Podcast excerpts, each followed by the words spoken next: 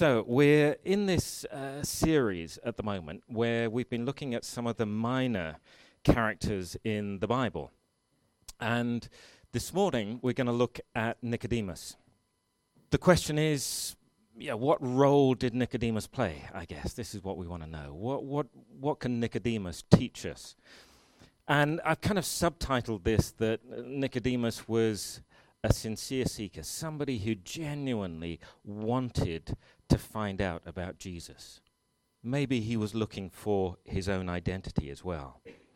So, who was Nicodemus? In, in order to kind of get a little bit of insight here, we need to do a little bit of background to understand who Nicodemus was and the conversation that he had with Jesus, which is actually so familiar to all of us. But we need to understand a little bit of the background.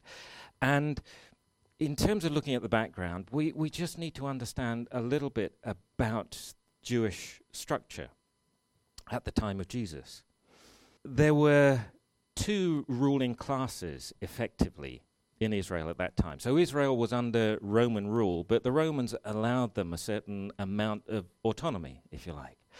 And there were two ruling classes, the Sadducees and the Pharisees. And just briefly, it's worthwhile having a look at the Sadducees, the Pharisees, and also the, the Sanhedrin, just to understand a little bit about where Nicodemus was coming from. So the Sadducees, the Sadducees, that, that word actually means the, the righteous. The Sadducees were upper class. They were the aristocrats, if you like. They were all wealthy, powerful men, and they actually effectively colluded with the Romans. They were in bed with the Romans. They supported the Roman rule. So they were kind of politically active, probably more politically active than religiously active, in all honesty. Uh, so they, they were propping up the, the Roman government. And because they were aristocrats and because they were propping up the Roman government, really the ordinary people in Israel held them in pretty much contempt. So the Sadducees didn't really have any relationship with the common people. Sadducees relied on the written word of God. That was their basis for belief, what, what was written in the Old Testament. And they had some interesting ideas that went along with that. They were self sufficient. They, they, to the point that they even kind of denied the involvement of God in day to day life. So God wasn't really meaningful in terms of the day to day life. They didn't believe in any resurrection of the dead. They denied there was any sort of afterlife, and they denied the existence of any sort of spiritual realm. They were an interesting bunch of people, the Sadducees. And then we have the Pharisees. And the Pharisees were the other part, or the other sect, or denomination, if you like, in, in our terms maybe, that were part of this ruling class for the Jews. Pharisees is a, is a term that means separated ones. Uh, traditionally, Pharisees were middle class people, they were businessmen, so they were more in touch with the ordinary people. They were respected by most of the Jews. They also relied on the written word of God, what was in the Old Testament, but they also had a huge amount of oral tradition, so teaching that was handed on that expanded on what was present in the Old Testament. They were really meticulous about keeping the law, both what was written in the Old Testament and also this oral tradition that was handed down. They did believe in the involvement of God in day to day life. They believed in the resurrection of dead. They believed in an afterlife and they believed in angels and demons. So there, there were certainly differences between Sadducees and Pharisees.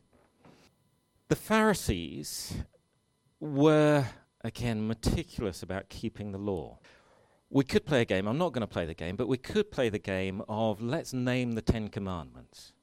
Now, I've got to tell you, if you put me on the spot and said, What are the Ten Commandments? I, I did this to myself. I played this game with myself, and I think I got six out of ten after a while. And, you know, probably, if collectively we put our minds together, we would get all Ten Commandments. Might take us a few minutes, but we'd probably get all Ten Commandments, right? But it would take us a few minutes. So the Pharisees had 613 commandments, and they knew every one of them. Those were the written commandments. Those were the, the commandments that they took out of the Old Testament. But they not only had those 613 written commandments, they also had all this oral tradition that was handed down. So, just by example, keep the Sabbath holy. One command keep the Sabbath holy. Well, the Pharisees then had another 29 oral traditions that went along with that. How do you keep the Sabbath holy? Well, you can only walk a certain number of steps, and I'm pacing up and down here. I've probably done too many already. You can only walk a certain number of steps to keep the Sabbath holy. You can only write a certain number of words to keep the Sabbath holy. So 29 sub rules, and there were even sub rules below that. So you got these 613 commandments, then all the oral tradition, and the Pharisees were, were steeped in this. They knew all of these rules, they understood them, and they tried to keep them, particularly rules about keeping pure. And then we have the Sanhedrin. And the Sanhedrin was the governing body, if you like. It looked after uh, civil and, and religious laws, in effect. Uh, this goes back to the Old Testament. Sanhedrin means assembly of God, but this goes back to Numbers when God was instructing the Israelites and he was saying, you know, in, in each town, have a body of people, a body of, of priests and judges that can effectively be the local court, if you like. Look after local affairs, religious and civil affairs. And then in Jerusalem, there was the great Sanhedrin. This was the high court, if you like. Anything that couldn't be sorted out locally was referred up to the high court, the great Sanhedrin in Jerusalem. So this was the, the Supreme Court. It numbered about 70, maybe 71 people. Most of those were the Sadducees. So again, they were politically active, they were keeping the balance with Rome, etc. But there were Pharisees on the Sanhedrin as well. And the Sadducees actually had to pay quite a lot, lot of attention to the Pharisees because the Pharisees were the one that were in contact with the common people. So they had the backing of most of the population.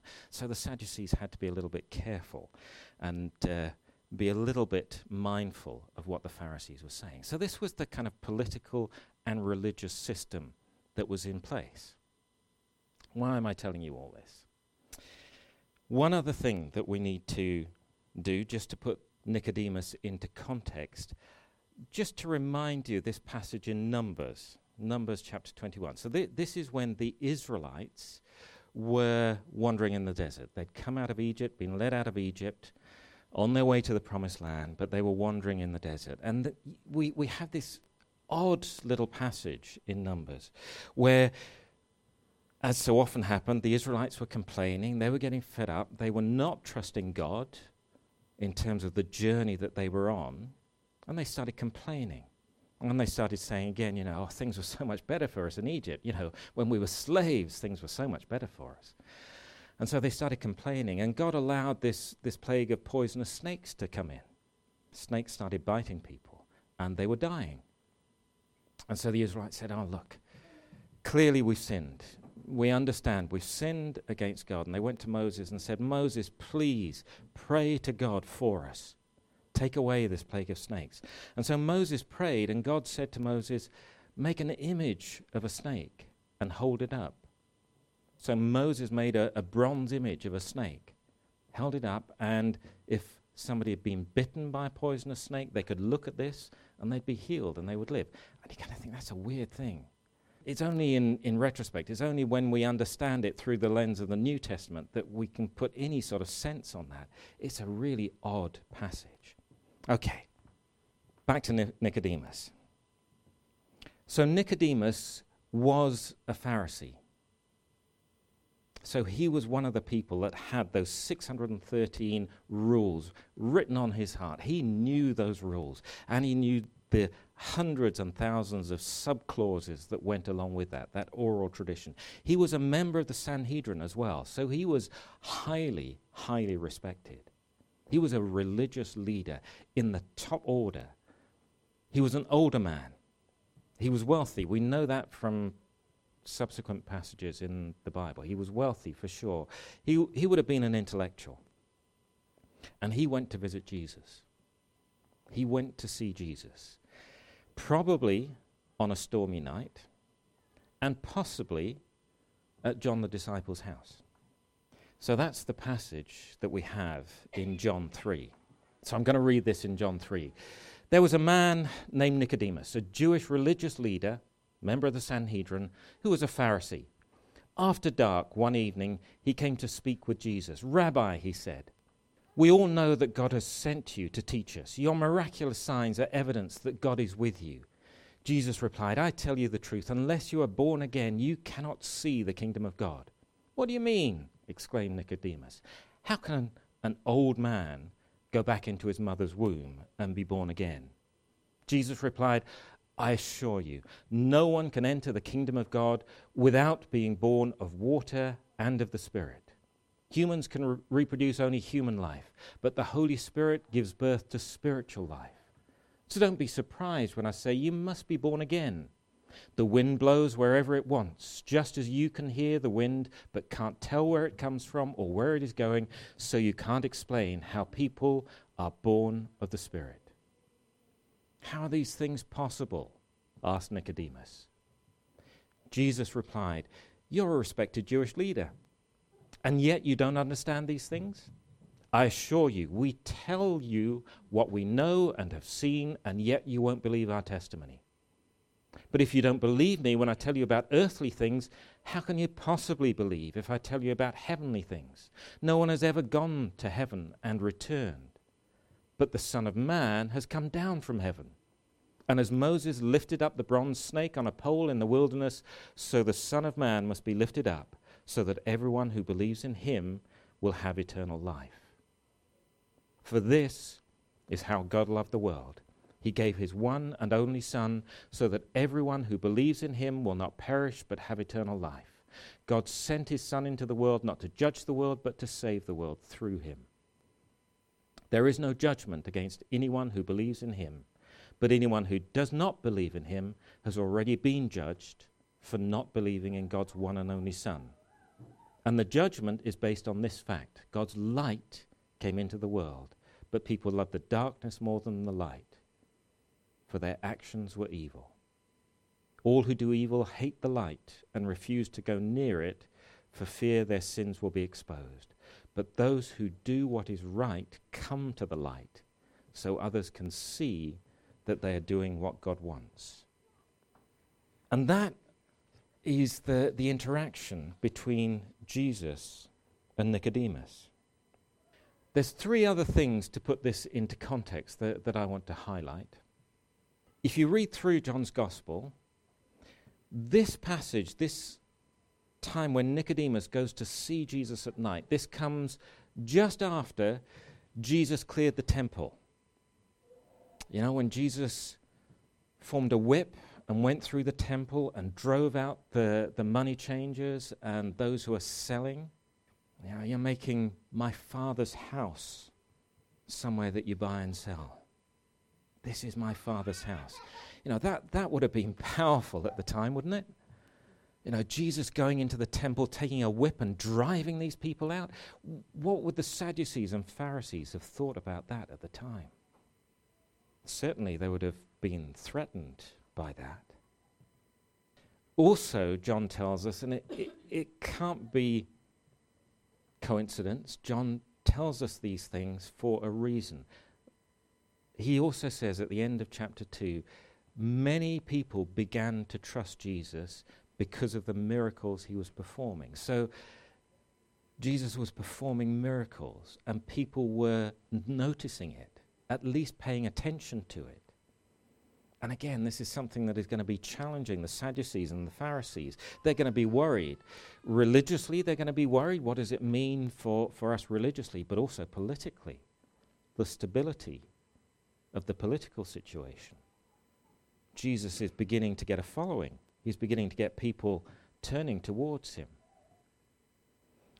And the other thing John tells us is No one needed to tell him about human nature, for he knew what was in each person's heart. And John tells us that just before we get this passage where Nicodemus goes to meet Jesus. Again, it's not coincidence. John's reminding us that Jesus could see into people's hearts. He knew where their heart was. So I want to look again at that passage and just highlight a few things.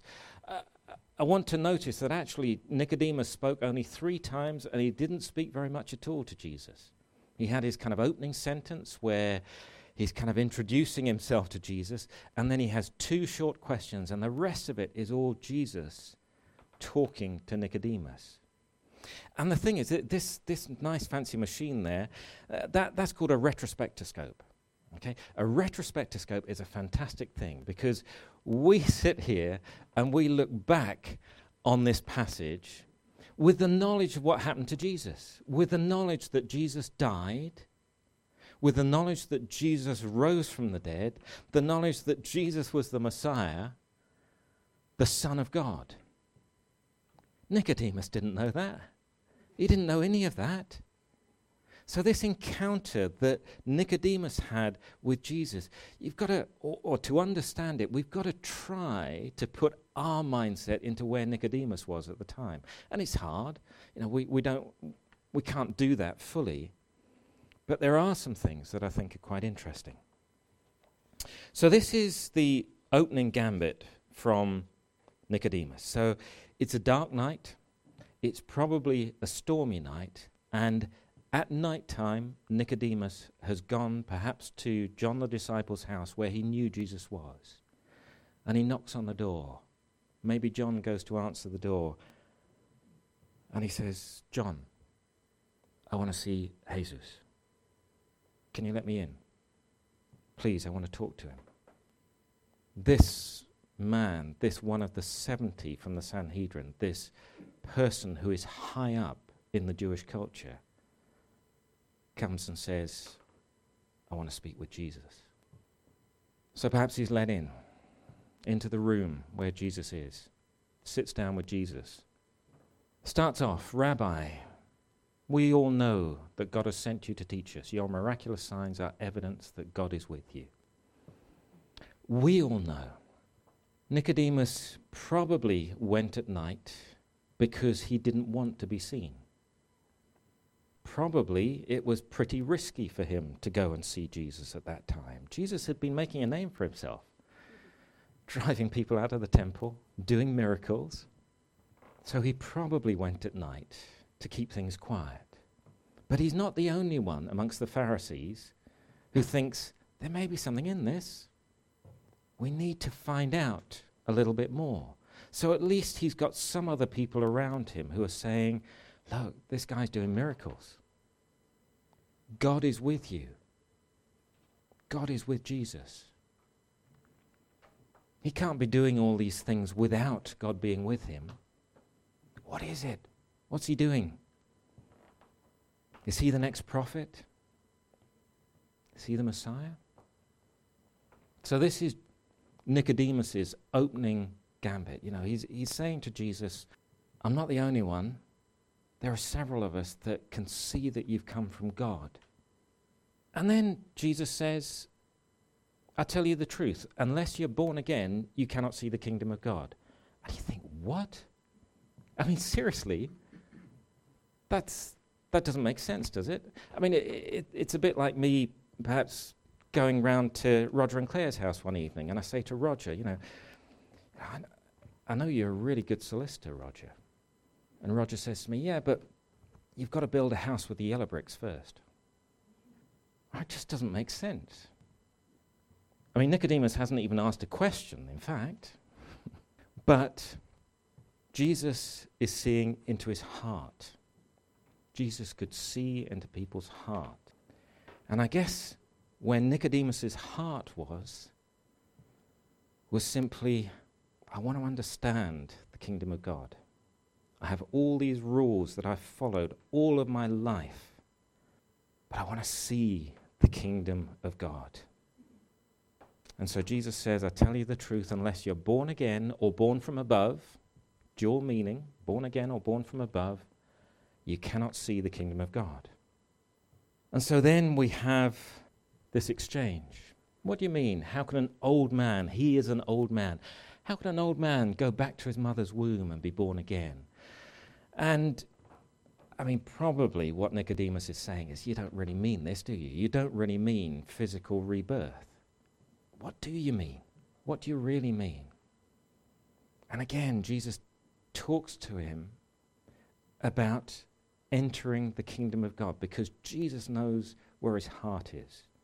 Jesus knows that Nicodemus is there seeking the kingdom of God. He sees something in Jesus. He wants what he sees. I assure you, no one can enter the kingdom of God without being born of water and the Spirit.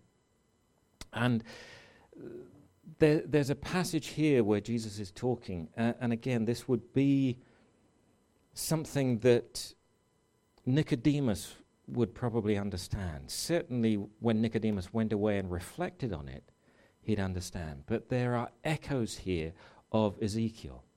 And if you have time when you get back home, look, look at Ezekiel chapter 36 and 37, where Ezekiel is prophesying about the future, about the new relationship that God will have with his people.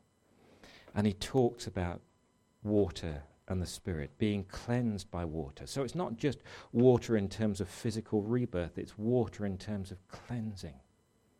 It's the spiritual relationship that God is building with his people, taking away the heart of stone, putting in a heart of flesh. And the wind that blows through that valley of dry bones. All of that there are echoes of here. And we go through it really quickly and we don't really see it unless we stop and look. And probably, maybe at the time, Nicodemus didn't understand all of this. But when he went away and he thought about it, certainly he would have known his Old Testament inside out. And he would have been able to see what Jesus was referring to. Have to be born of the water and the Spirit. Holy Spirit gives birth to spiritual life. Don't be surprised when I say you've got to be born again, you've got to be born from above. The wind blows wherever it wants. You can't control it. That's how it is with the Spirit. And for Nicodemus, you know, th- this must have been odd stuff to hear from Jesus. Somebody whose life was governed by all these rules, and Jesus said, This is the Spirit, it blows where it wants. You can't control it. You can't, you can't have another rule that decides what happens with the Spirit. And then Nicodemus says, How are these things possible? This is the only other question from Nicodemus. How are these things possible? And Jesus probably teases him a little bit here. He's probably got a bit of a smile on his face, don't you think? He says, Hey, Nicodemus, you're a respected Jewish leader. Don't you understand these things? Don't you understand? You spent your whole life studying the Bible. Don't you understand these things? We tell you what we know and what we've seen, yet you won't believe our testimony. If you don't believe me when I tell you about earthly things, how am I going to explain these heavenly things to you? How am I going to get this across to you, Nicodemus? And then you get this passage. No one's ever gone to heaven and returned. And I'm sure Nicodemus would have thought, yeah, nobody's gone to heaven and returned. Might believe in an afterlife, but nobody's gone to heaven and returned. And then Jesus says, But the Son of Man has come down from heaven. Boom, there it is. The Son of Man has come down from heaven. Suddenly, Nicodemus is in this room with Jesus, and Jesus is effectively saying to him, I've come from heaven. I have come from God. I am here now in front of you. I have come from heaven. Talk about a game changer. and then Jesus talks about that passage from Numbers with Moses, where the Israelites were being killed by the snakes. Moses lifted up the bronze snake on a pole in the wilderness. The Israelites were healed from their physical suffering. And Jesus says, So the Son of Man must be lifted up, so that everyone who believes in him will have eternal life. We can understand now, looking back, what that means with the cross. At the time, I have no idea what Nicodemus would have made of that. You know, G- Jesus has just told him, I've come from heaven. I've come from God the Father. I'm standing here in front of you. I'm from heaven. I'm the Son of Man. I'm the Son of God. And then he talks about the Son of Man being lifted up so that everyone who believes in him will have eternal life. I mean, this, this is complete, complete change for Nicodemus. Nicodemus, who has spent his life following the rules, doing everything he can to be obedient to the rules, and Jesus says, I've got to be lifted up so that people believe in me and will see the kingdom of God, will come into the kingdom of God, will have eternal life. And then, you know, the verses that, that we know so well. God so loved the world, he gave his one and only Son so that everyone who believes in him will not perish but have eternal life. God sent his Son into the world not to judge the world, but to save the world through him. Not to create another rule, not to create another law, not to judge anybody, but to save them. But not only that, oh, he loved the whole world. Nicodemus was a Jew. The Jews were God's chosen people. Now, I'm not sure what Nicodemus's idea of the Messiah was, but Jesus is talking to him and basically saying to Nicodemus, Look, I don't know what you were looking for, but I am the Messiah. I am the Messiah. And it's not just for you, Nicodemus. It's not just for you and the Jews. I've come for the whole world. The whole world. And Nicodemus's world is kind of crumbling beneath him literally crumbling beneath him. It's not just the Jews. Jesus is challenging all of the authority that he thought he had based on following the rules and the regulations. And then Jesus starts to use the analogy of the light, referring to the kingdom of God as light. And I wonder, you know, it's, it's this dark, stormy night. They probably got a, an oil lamp in the room. You know, did Jesus beckon to Nicodemus, come over to the lamp? Come over here. People who do evil hate the light. Those who do what's right come into the light. Nicodemus, you came to me in the dead of night when it was dark. I want to pull you into the light. It's a pretty amazing encounter. And Jesus ultimately is saying to Nicodemus, You've got to believe in me. Not the rules, not the regulations. They're worthless, Nicodemus. You've got to believe in me. Then you can come into the kingdom of God. I think that's an amazing encounter. An amazing encounter. You know, I, I, so often when we read the Bible, we can skim over things fairly quickly, uh, uh, and you know it's it's hard sometimes to really understand the impact and to understand the context. But hopefully, you know, we've been able to understand a little bit with Nicodemus there. You know, just what a powerful encounter this was with Jesus. Nicodemus, I, I am sure. You know, Jesus knew his heart. I am sure that Nicodemus went to Jesus because he was seeking something about the truth of the kingdom of God. But boy, he would not have expected what he heard. And he would have gone away and he would have thought about those things. And he would have reflected on what he knew of the Old Testament and the challenge that was to him. And I wonder, you know, when, when Jesus was crucified, would Nicodemus have thought, Ah. Lifting up the snake. Jesus crucified. I wonder. So, what lessons can we learn from Nicodemus? Just briefly, what lessons can we learn from Nicodemus? I think there are a few things that are worthwhile highlighting. Firstly, the, that Nicodemus was a genuine seeker. He wanted to know. That was where his heart was, and that's the starting point, isn't it? Jeremiah 29:13 You will seek me and find me when you seek me with all your heart. If we are genuine, if we want to find out about Jesus, if we want to find out about the kingdom of God, if we want to see more of God's kingdom in our lives, if we are genuine, God will show us. And that's certainly one of the lessons that Nicodemus teaches us. Second thing I wanted to highlight were, was Jesus the evangelist, really. Because I think it's really interesting when you look at, at, the encounters Jesus had with different people in the Bible. Every person is an individual, and every individual Jesus dealt with in a different way, basically according to their needs. You know, so Nicodemus was a Pharisee. He was a member of the Sanhedrin. He was an intellectual person. He followed all of the rules. And so Jesus doesn't just challenge him, he intrigues him.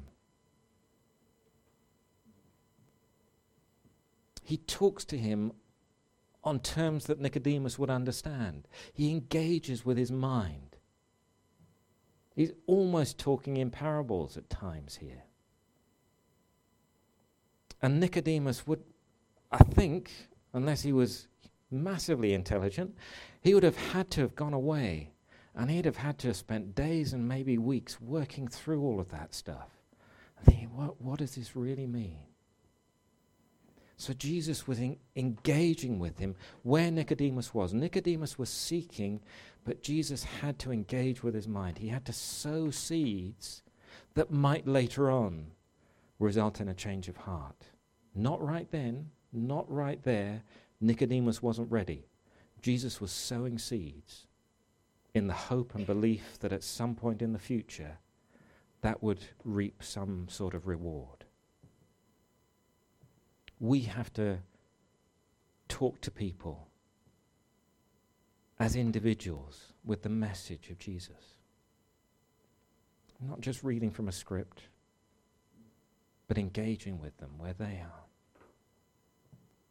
And then the whole message about being born again, being born from above.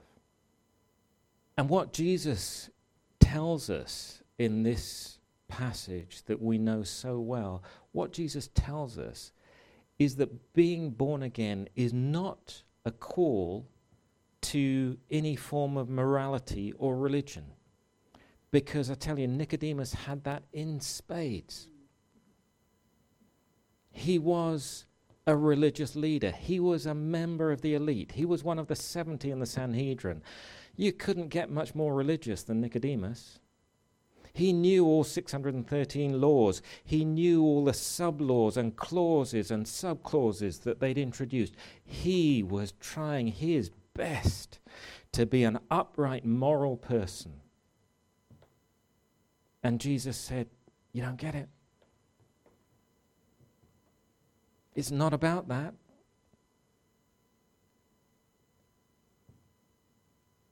You've got to believe in me.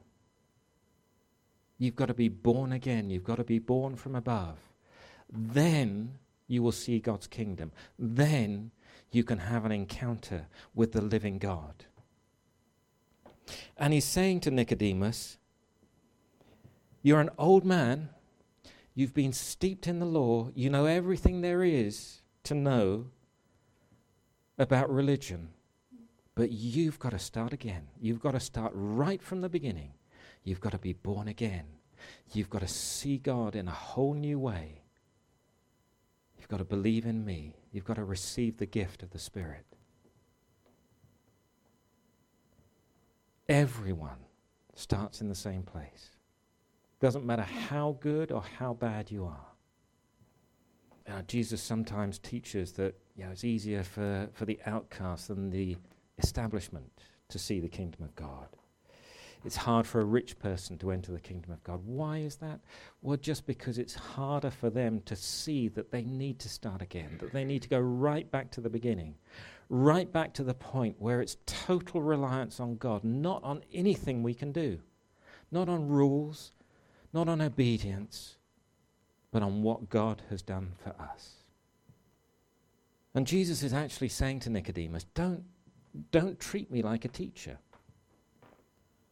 Don't seek yet another understanding of the law.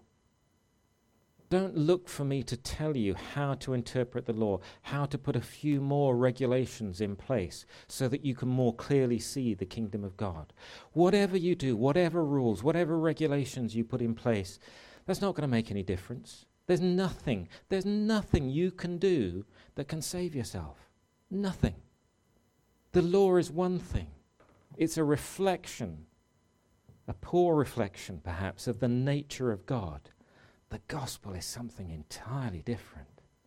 The gospel is God reaching out of heaven saying, I'm going to do this for you. There's nothing you can do, nothing you can do to make yourself righteous in front of me. I'm going to do it for you. Jesus says, I've come as your Savior. You've got to turn to me. You've got to believe in me. That's what you've got to do. Then you will see the kingdom of God. Forget about the rules, forget about the regulations. And people that say that Jesus was a great teacher just completely miss the point. Yeah, Jesus taught. He had some pretty profound things to say. But what did he say most importantly? Believe in me. Trust in me. God has sent me to save you. So it's all about the law versus grace. It's all about the freedom that we have because of what Christ has done for us. It's about relationship with God. It's about our hearts. It's about God's gift of His Spirit working in each one of us. It's setting aside legalism and fear and God gifting us with love and salvation freely out of His hand. Nothing that we could do to deserve it. And we have to live out that new birth every single day. We have to choose are we going to live under the law or are we going to live under the freedom that Christ has given us? we have to see things differently. We have to know the person that gave up everything for us. We have to set aside rules and regulations. And it's not always easy, you know? Because when you have a little bit of truth, the temptation is to try and wall that in, to try and contain it, and to try and put rules and regulations in place. And we're all guilty of it in the church putting rules and regulations in place, effectively laws in place. Simple example. What about tithing? Tithing was an Old Testament law, right?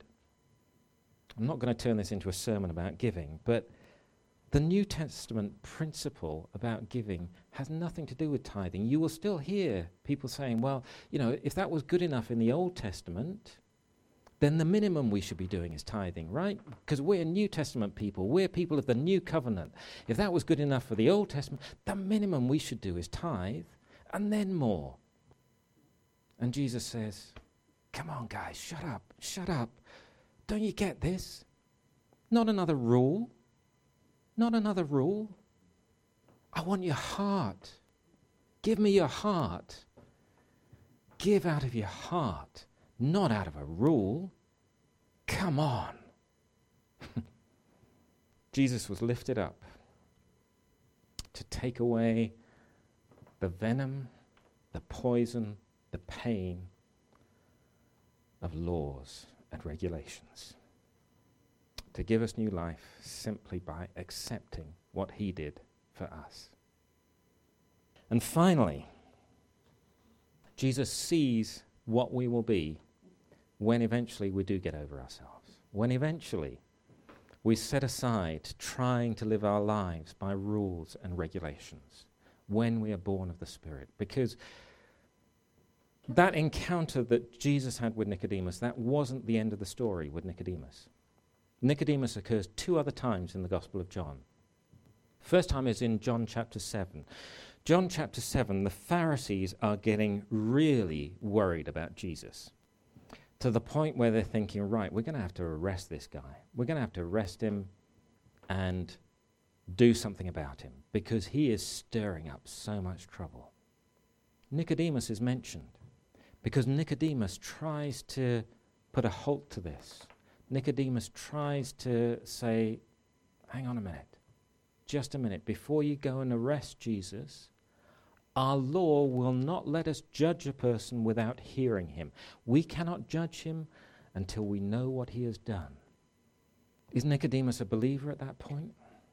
Had he had a change of heart? Was he trusting in Jesus? I don't know. I really don't know. But for sure, Nicodemus wasn't going to condemn Jesus at that point. But there's one other time when Nicodemus is mentioned at the cross, when Jesus has died. And at the cross, after Jesus has died, John tells us that two people went and took the body of Jesus down Joseph of Arimathea and Nicodemus. They went and took the body of Jesus and put it in the tomb. I think this is where we know, we know that Nicodemus believed. And I'll tell you why. Nicodemus was handling a dead body. Nicodemus was taking our Lord down from the cross and burying him. That was the work of women at the time, not the work of men. Traditionally, at the time, men wouldn't have gone near a dead body, they wouldn't have handled a dead body. That was the work of women. But much more than that, this was at the time of Passover. Nicodemus, under those 613 laws and rules, would have known exactly what he needed to do to keep himself pure at the time of Passover. Keeping himself pure at the time of Passover, he would not have gone near a dead body handling a dead body would have made him totally unclean. But at the time of Jesus' death, Nicodemus went with Joseph to collect the body, to wrap it up, to anoint it with myrrh. 70 pounds in weight of myrrh that Nicodemus bought to anoint the body. Yeah, Nicodemus got it. His heart of stone was changed to a heart of flesh. I don't think there is any doubt from what we read. Jesus was prepared to lose the love of the Father so we could have it through new life. Should we just pray? Hmm. Jesus, we just want to thank you for, for what you've done for us. Thank you for choosing to die on the cross for us, choosing to give us freedom, choosing to take the sin of the world on your shoulders at the cross. And Father, we just want to say sorry for the times that, that we put rules and regulations in place. We want to say sorry for the times when we look for justification under the law. Father, help us to understand the depth of the love you have for us. Father, help us to have hearts that seek after you, hearts that are changed, changed forever because of what you've done for us, not because of anything that we have done. Father, help us to understand the depth of that love, the reality of that love, and every day to live in the freedom that you give us. Thank you, Father. Amen.